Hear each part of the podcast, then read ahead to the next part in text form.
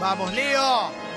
¿Quién fue el raro bicho? Che, ya está el posteo, ¿eh? No, no es una locura. En Sexy People Radio en Instagram. ¿Pero posteo de qué? No entiendo. De la camiseta del Diego que sumamos esta semana a los premios del Club Sexy People. ¿Cómo? Gracias, eh, gentileza de camiseta Nani. Qué locura, la camiseta del Diego, la del Napoli. Qué video hermoso. Pero además en el, en el Club Sexy People sorteamos de todo. Pero después, porque ahora deporte, ¿eh? No se vamos, no se vamos, no se vamos. No se va. No está mal cebarse, no está mal. La verdad que hay mucho para hablar, mucho para contar. La realidad es que este fin de semana tuvo, tuvo mucho a nivel deportivo, lo primero y lo más triste desde, desde lo que tiene que ver con eh, selecciones argentinas, es la eliminación de la Copa del Mundo de Rugby, más allá de que falte el partido ante Estados Unidos, de los Pumas que perdieron eh, de forma categórica 39-10 ante Inglaterra, algo que habíamos contado acá en la previa. Sí. Era prácticamente imposible que un seleccionado que jugó tan mal, que no supo nunca eh, cómo dar vuelta a la historia, con un técnico caprichoso, eh, que termine de otra manera. Eh, la verdad que yo en un momento Sea hasta... malo. Sí, no, no. ¿Qué pensás? No, porque acá me ocurre algo que, que va en contra del... Yo siempre trato de ser respetuoso, ¿no? Eh, en general y en todos los deportes. Pero también creo que la diferenciación del fútbol con, otros, con otras disciplinas está mal. O sea, si vos le exigís a un seleccionado de fútbol, la de traer la Copa del Mundo, esto, lo otro", y todos sabemos que no es fácil, es cierto que fue un fracaso lo del seleccionado argentino en la última Copa del Mundo, pero fue un fracaso en todo sentido, no solo lo que se vio en la cancha, todo lo que pasó afuera en la previa, todo lo que ocurrió, digamos, fue parte de algo que era lógico que terminara pasando, quedar afuera con un seleccionado que traía y acarreaba muchos problemas. La verdad que era lógica la derrota ante Inglaterra en el rugby. Con esto no estás hablando despectivamente ni mal de estos jugadores. Eh, a mí la Vanini me encanta, pero un tipo como él tiene que entender que no podía quedar afuera de un partido así. La verdad, a los 17 minutos, quedar con un jugador menos contra Inglaterra, una potencia, y la, ya estás ¿Qué en el hizo? horno. Y tuvo un tackle muy arriba y obviamente que en el rugby tenía que cumplir ciertas normas, como en todos los deportes, terminó siendo algo que es indebido y fue expulsado.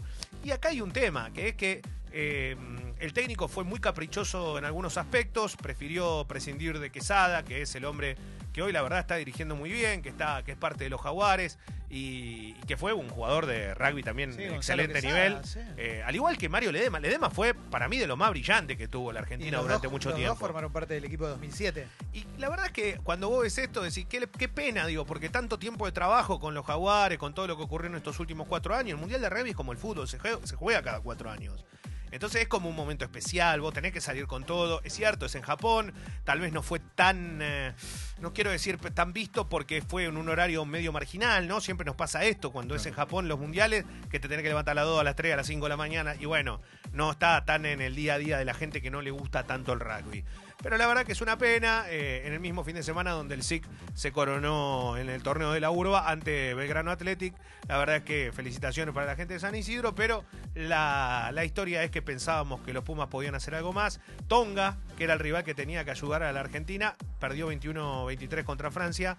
La verdad que es un gran papel, dignísimo papel, pero Francia ya termina pasando junto a Inglaterra. Falta el duelo entre ellos para saber quién pasa en primer lugar. Un fracaso, lamentablemente, porque se esperaba otra actuación del seleccionado de los Pumas, que ha dejado la mayoría de puntos normales y, y nada más.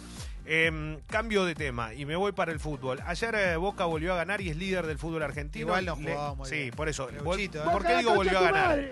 Porque en el torneo local Boca le está yendo bien, está primero, ayer le ganó Defensa y Justicia 1 a 0, pero fue otra vez una actuación apática donde la sensación, por lo que nos deja en la cancha, es que tiene que cambiar mucho para poder doblegar a River el 22 de octubre. ¡Boca la concha tu No, madre! eh, no, no, eh, ¿qué te pasa? Vos no sos de Boca, Mauro, no entiendo que pones este audio. La verdad que sos un traidor a la patria. Juicio. Em, la realidad es que, y bueno, Vamos.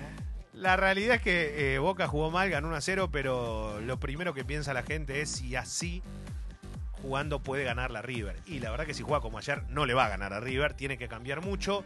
Se habla de que Alfaro va a hacer un cambio de esquema, más allá de cambio de nombre, veremos qué es lo que propone. River también ayer le ganó a Patronato con dos goles de Borré, está afilado Borré, eh, que Rune insólito, pero que hizo dos. Eh, River está bien, en un momento Patronato, que es un buen equipo, el de Siacua, lo tuvo ahí, pero no pudo sacarlo adelante, terminó perdiendo y en un fin de semana donde estuvo el mejor equipo del fin de semana, que fue Vélez, le ganó Independiente muy bien, 2 a 0. Eh, BKH se está siendo muy cuestionado. Yo lo que creo es que tampoco se le puede se lo puede castigar de la forma que se lo castiga. Igual Independiente jugó feo ayer. Sí, sí, fue superado por un rival que es mejor. ¿No podemos entender eso también? Vamos, Sí. no podemos reconocer que el Heinze de el Vélez de Heinze es bueno y que cuando juega bien marca diferencia contra la gran mayoría de los equipos del fútbol argentino. Reconozcámoslo también. Tiene un proceso, tiene un trabajo, hace un tiempo que está y tiene chicos que juegan muy bien Vélez. Es una pena que se apresuró Vélez con la venta de Nico Domínguez al Bolonia.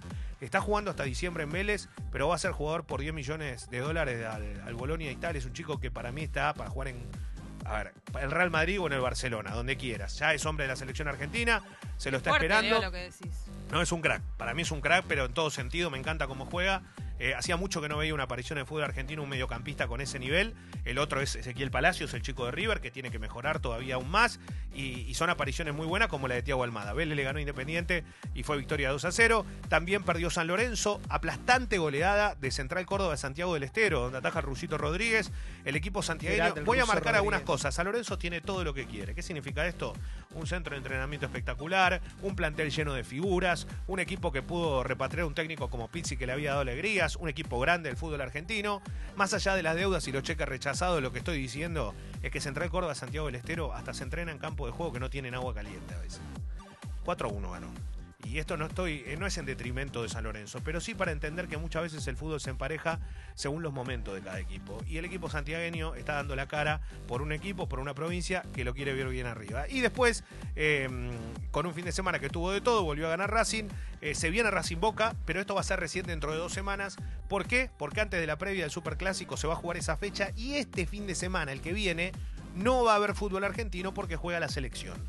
Juega eh, ante Alemania en Dortmund, está lloviendo, recién con el informe de mi amigo Esteban Edul que me mandó un mensajito, me dijo, no para de llover, es una ciudad chica Dortmund, Pero, y y las- juega Argentina, ya tiene 20 de los 25 y desafectado Matías Aracho por un desgarro. Y, y los que van a jugar, ¿qué onda? ¿Qué... Y Argentina va con el equipo sin Messi, sin Agüero, Ah. pero va a ir con Lautaro, que hizo un gol ayer en el derby de Italia. Y Messi también hizo un gol ayer. Y convirtió, convirtió y Dybala e Higuaín para la Ah, Juventus. Ganó el clásico del fútbol italiano, la Juventus 2 a 1 en el Meazza. Y también convirtió Messi con un tiro libre bárbaro ante el Sevilla. Te voy a tirar un dato que con esto ya está, con esto cierro todo. ¿Sabes cuántos partidos jugó Messi contra el Sevilla en su vida? Contra el No. Sevilla, perdón, contra el Sevilla, con un equipo de todo lo que jugó. 37. ¿Cuántos goles hizo? 36. Impresionante, loco. No, se Es un puede, no puede ser. Y fuera de joda, vos ves los 36 goles que hizo con el Sevilla y son todo golazo. Y creo que no lo podés creer. Y aparte el Sevilla, que uno puede decir, no es el Barcelona, no es Real Madrid, tenés razón. Pero tampoco es un equipo tan Claro, chiquito, pero es un equipo gran que ganó Europa League, que siempre tuvo eh, eh, ¿Sabés Andalucía, maneja. Sevilla? Un tal Diego. No, no se puede creerlo. Ese muchacho no se puede creer la carita de Antoine Griezmann en el banco. Uf. Suárez cuando la tiene la manda adentro, no para de hacer golazos.